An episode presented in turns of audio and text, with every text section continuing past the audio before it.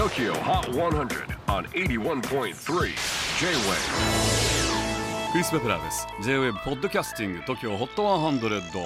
えー、ここでは今週チャートにしている曲の中からおすすめの一曲をチェックしていきます。今日ピックアップするのは54位初登場アーケードファイアアンコンディショナルワンルックアウトキッドカナダのインディーロックバンドアーケードファイアこの曲が収録されたニューアルバム We がリリースされました。このアルバムにはあの大物ミュージシャンピーター・ゲイブリエルも参加しています。そんなピーター・ゲイブリエルがアーケードファイアと環境に配慮したツアーを行えないか模索していると NME に語りました。そんなアーケードファイヤー秋からはヨーロッパツアーそして北米ツアーを発表していてヨーロッパツアーはファイスト北米ツアーはなんとベックがサポートアクを務めます。すごいですねグラミーアーティストベックを前座に